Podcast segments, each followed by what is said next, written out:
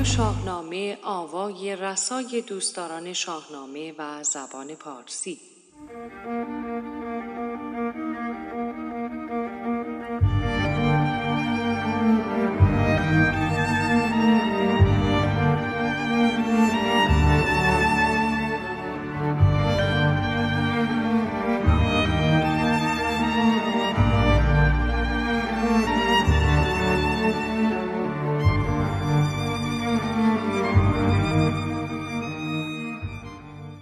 به نام خداوند جان و خرد که از این برتر اندیشه بر نگذرد.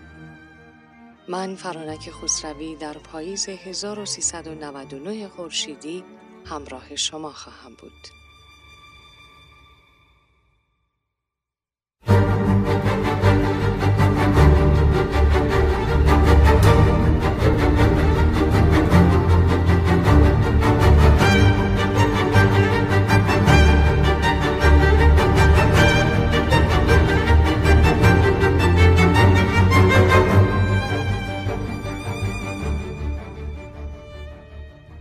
در میان انبوهی از خبرهای تلخ و اندوهبار دمی چند با شاهنامه و داستانهای آن همراه می شویم تا در این تیرگی ها خود را بیابیم. پای نقل نقالان می نشینیم و بیاد می آوریم که در روزگاری نچندان دور پهلوانی آین مردان و زنان این سرزمین بوده است. همچنین زمزمه ما در این دوران و همه دوران ها می تواند برگرفته از این بیت از شاهنامه باشد. خرد بهتر از هرچه ایزد بداد. ستایش خرد را به از راه داد. امید که همراه خوبی برای شما باشیم.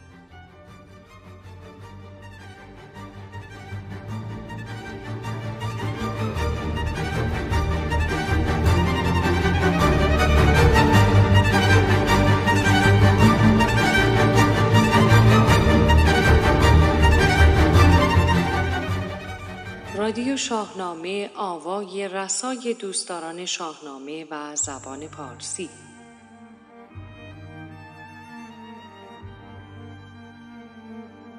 آنچه در بخش سی و هفتم رادیو شاهنامه خواهید شنید.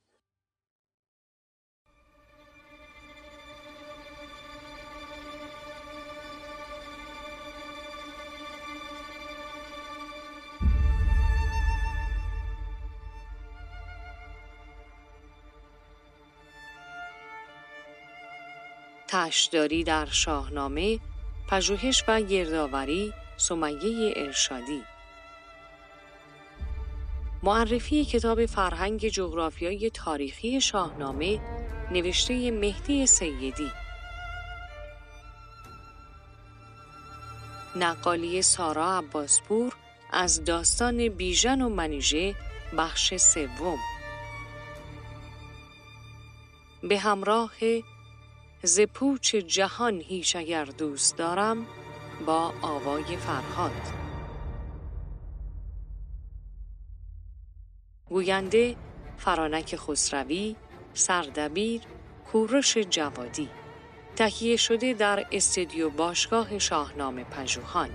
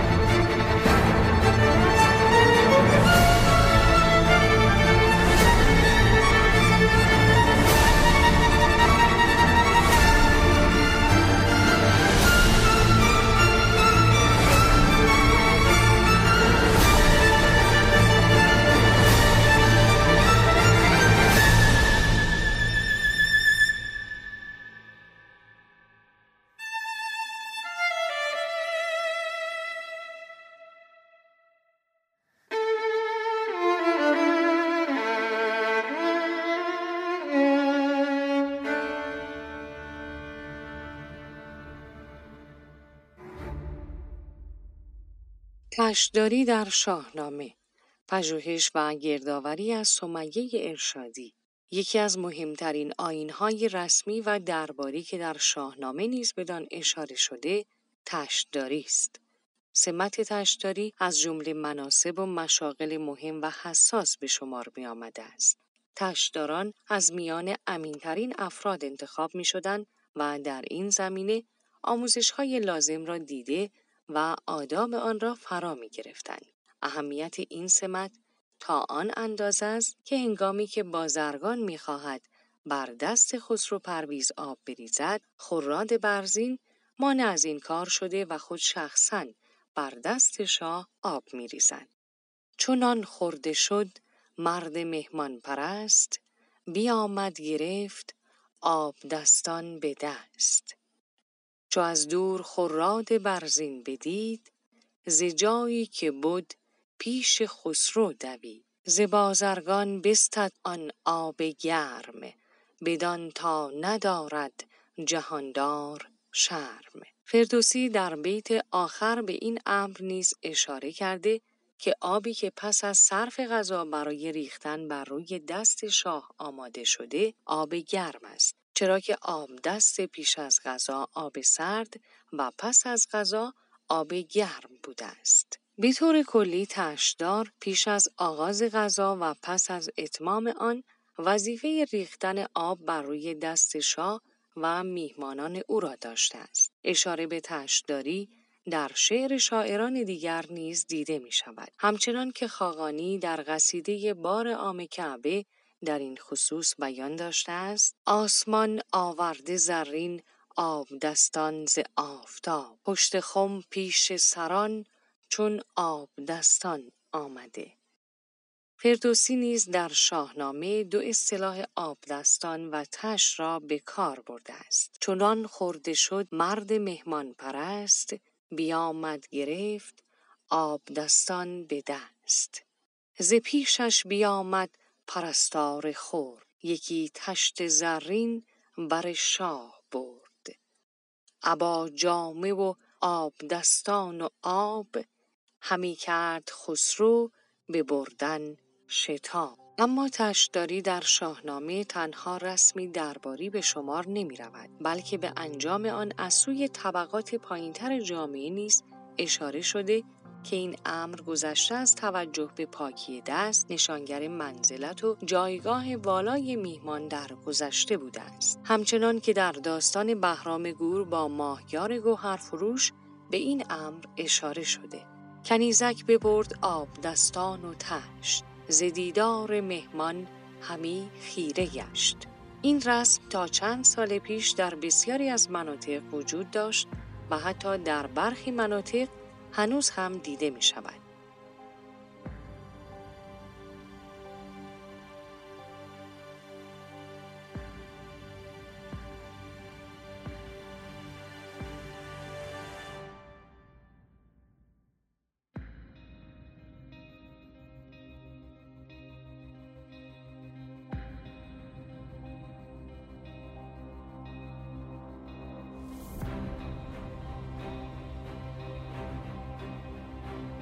ژاله آموزگار می‌گوید ما همگی مانای فردوسی را در خود داریم. این مانا در دست من و شما می گردد. آرش داستانی نمادین است از من و شما. فردوسی آرش است.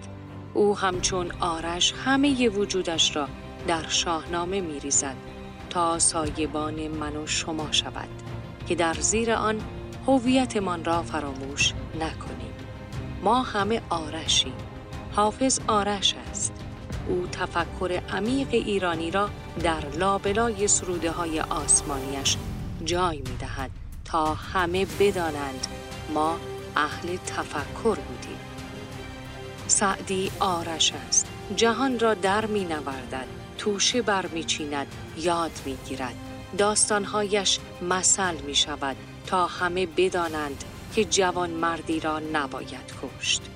بیحقی آرش است. او وجودش را در داستان حسنک می ریزد تا ما بخوانیم و بدانیم و عبرت بگیریم. ما مانای ایرانی را دست به دست می کنیم به هم می دهیم تا ایران ما همیشه سرفراز بماند ما فره ایرانی را با چنگ و دندان نگه می داریم ما فره ایرانی را با چنگ و دندان حفظ می کنیم به آب می‌زنیم از آتش رو سفید سر بر می آوریم اما نمی‌گذاریم فره ایرانی به دست انیران بیفتد.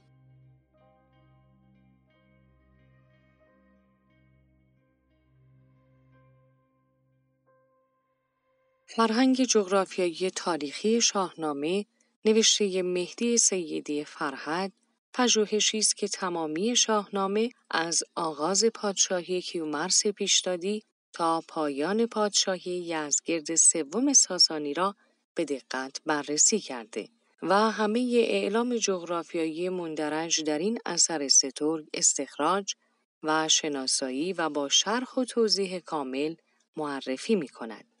اما محدوده زمانی این پژوهش به عهد تصنیف شاهنامه ختم نمی شود. زیرا به بیان دگرگونی ها و تغییراتی هم پرداخته که تا به امروز در نام و عنوان مواضع جغرافیایی رخ داده است. بگونی که اگر از کوه و چشمه و دریا و شهری از زمان پیشدادیان و زحاک نام برده شده، اوضاع آنها تا زمان حاضر با استناد به منابع بعد از ساسانیان و نیز بر اساس پژوهش های میدانی معلوم و معرفی شده.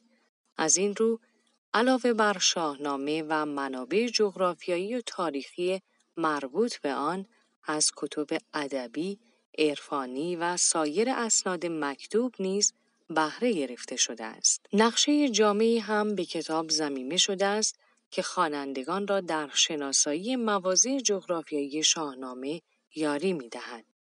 نویسنده در گفتگو با شهرارا نیوز فرهنگ جغرافیایی تاریخ شاهنامه را اولین کار پس از هزار سال نام می‌برد و می‌گویند نوشتن درباره معانی لغات و نامآوران شاهنامه کاری معلوم و واجب است که انجام شده است اما تاکنون درباره اعلام جغرافیایی شاهنامه کار ویژه‌ای صورت نگرفته بود فقط حدود سی سال پیش آقای شهیدی مازندرانی فهرستگونه جغرافیای شاهنامه را چاپ کرد. او برای هر مکانی در شاهنامه یک شاهد به عنوان یک بیت شعر آورد و نقشه هم تهیه کرده بود. اما هیچگاه اعلام جغرافیایی شاهنامه به صورت الفبایی و از الف تا یه و با این توضیحات معرفی نشده است و می توان گفت این فرهنگ نخستین کار پس از هزار سال است. کاری میدانی و کتابخانه‌ای که هر صفحش صد کیلومتر سفر می خواهد. او می گوید باید می رفتم و از نزدیک این مکانها را می دیدم. فرهنگ جغرافیایی تاریخی شاهنامه در 623 روگه از سوی نشر نی راهی بازار شده است.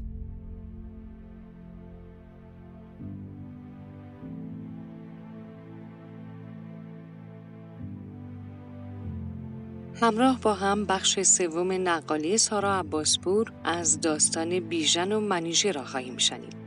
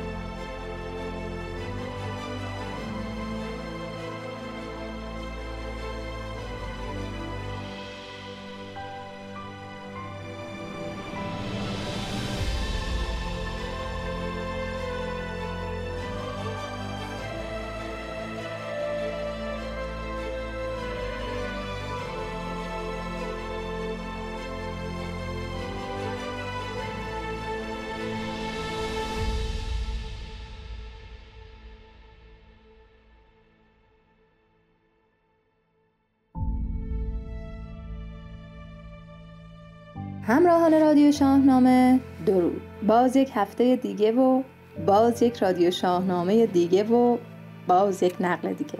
خورسندیم که ما رو همراهی می‌کنید. نمی‌دونم چند وقته که رادیو شاهنامه رو دنبال می‌کنید اما ما با دوستان قدیمی ترمون تا اینجای نقل بیژن و منیژه پیش رفتیم که ارمانیان به بارگاه کیخسرو آمدن از کیخسرو برای دفع گرازها کمک خواستند و با ماجراهای بسیار بیژن و گرگین راهی دشت ارمان شدند بیژن با گرازها جنگیده و اونها را از بین برده اما گرگین که بالای درخت قایم شده بعد از دیدن دلاوری بیژن حسابی شرمنده شده و هر طور شده نمی‌خواد که خبر ترسیدنش از گرازها به دربار برسه.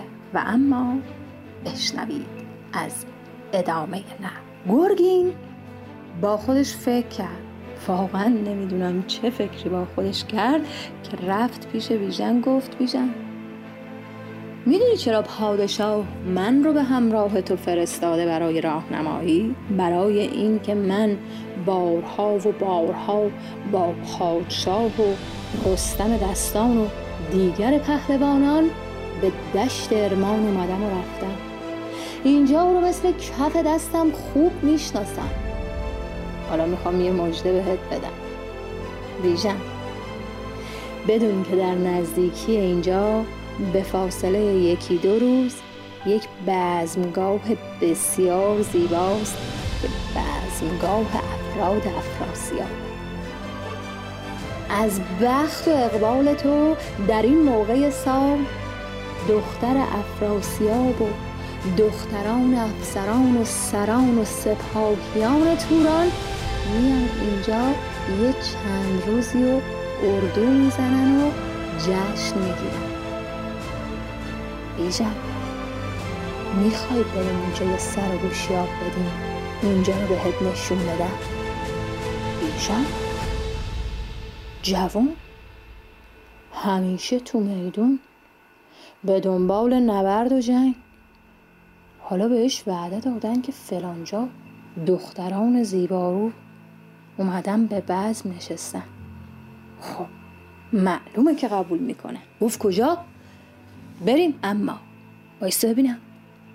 اینجوری که نمیشه بریم با این لباس ها به گنجور گفتان کلاه بزر که در بزمگه بر نهادی به سر که روشن شدی زو همه بزمگاه بیاور که ما را کنون بزمگاه نهادند بر پشت شبرنگ زین کمر خواست با پهلوانی نگین. بیامد به نزدیک آن بیشه شد دل کامجویش پرندیشه شد. لباس زیبای بزم به تنش کرد از اون لباس دلبریاش. شبرنگ اسبش رو هم زین زیبا گذاشت حرکت کردند نزدیکی بزمگاه رسیدن. گرگین گفت بیژن این همون بهشتیه که بهت وعده داده بودم. واقعا هم بهشت بود. بیژن نگاه کرد دید چشم ساران زیبا کوههای سر به فلک کشیده درختانی که تا به حال ندیده. به به عجب جاییه مثل بهشت فقط چند تا هوری کمه که اه. اونهاشن کاروان دختران تورانی از راه رسیدند. یکی از یکی زیباتر شروع کردند خیمه و خرگاه به پا کردند. بیژن هی می‌خواست این دخترها رو نگاه کنه؟ هی تیغ آفتاب میافتاد تو چشش. رفت زیر یه درخت سرو وایساد که سایبون بشه براش. داشت بعض رو نگاه می‌کرد. منیژه دختر افراسیاب هم مثل نگین روی انگشتر در بین این همه دختر زیبا میدرخشید بیژن محو تماشای چادر منیژه بود. از اون طرف منیژه خانوم از چادر اومد بیرون. همین موقع دو تا پرنده روی این گلها داشتن بازی می‌کردن. پرنده ها پیچیدن چرخیدن بال زدن منیژه هم داره با چشمای زیباش بال زدن اینا رو نگاه می‌کنه. رفتند نشستن روی همین درختی که بیژن زیرش ایستاده بود. منیژه پرنده ها رو نگاه داشت می‌کرد که چشمش به بیژن افتاد. این نظربازی همونه. یک دل نه صد دل دل دادن و دلبری همون. اما ادامه این ماجرا باشه برای هفته دیگه. روز و روزگار خوش.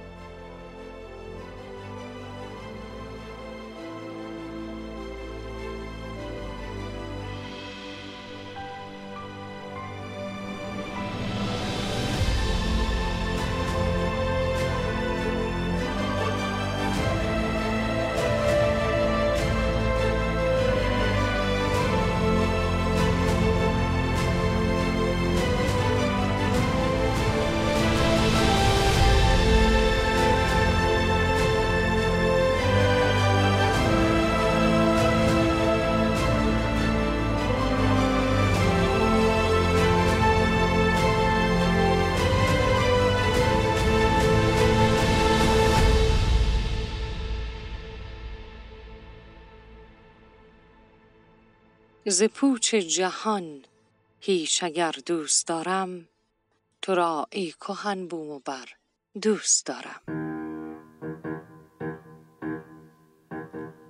ز پوچ جهان هیچ اگر دوست دارم تو را ای کهن بوم و بر دوست دارم.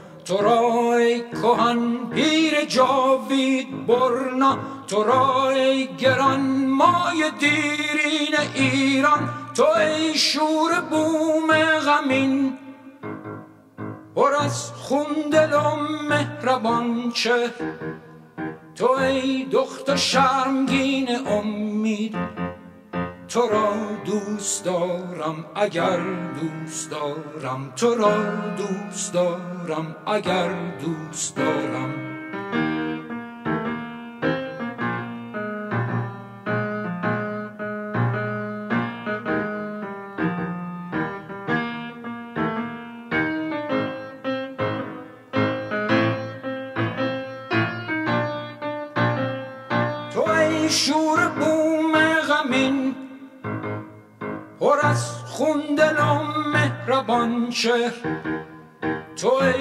ای دخت شرمگین امید. تو را دوست دارم اگر دوست دارم تو را دوست دارم. اگر دوست دارم. امیدواریم که توانسته باشیم برنامه مناسب و بدون کاستی را به شما پیشکش کنیم. هرچند می‌دانیم شما همراهان گرامی کاستی های موجود را نیز بر ما خواهید بخشید. دیدگاه خود را با ما از راه این اینستاگرام رادیو شاهنامه در میان بگذارید. با امید به روزهای آرام و شاد برای تمامی ایرانیان در پهنه گیتی. شادزی مهرفسون بدرود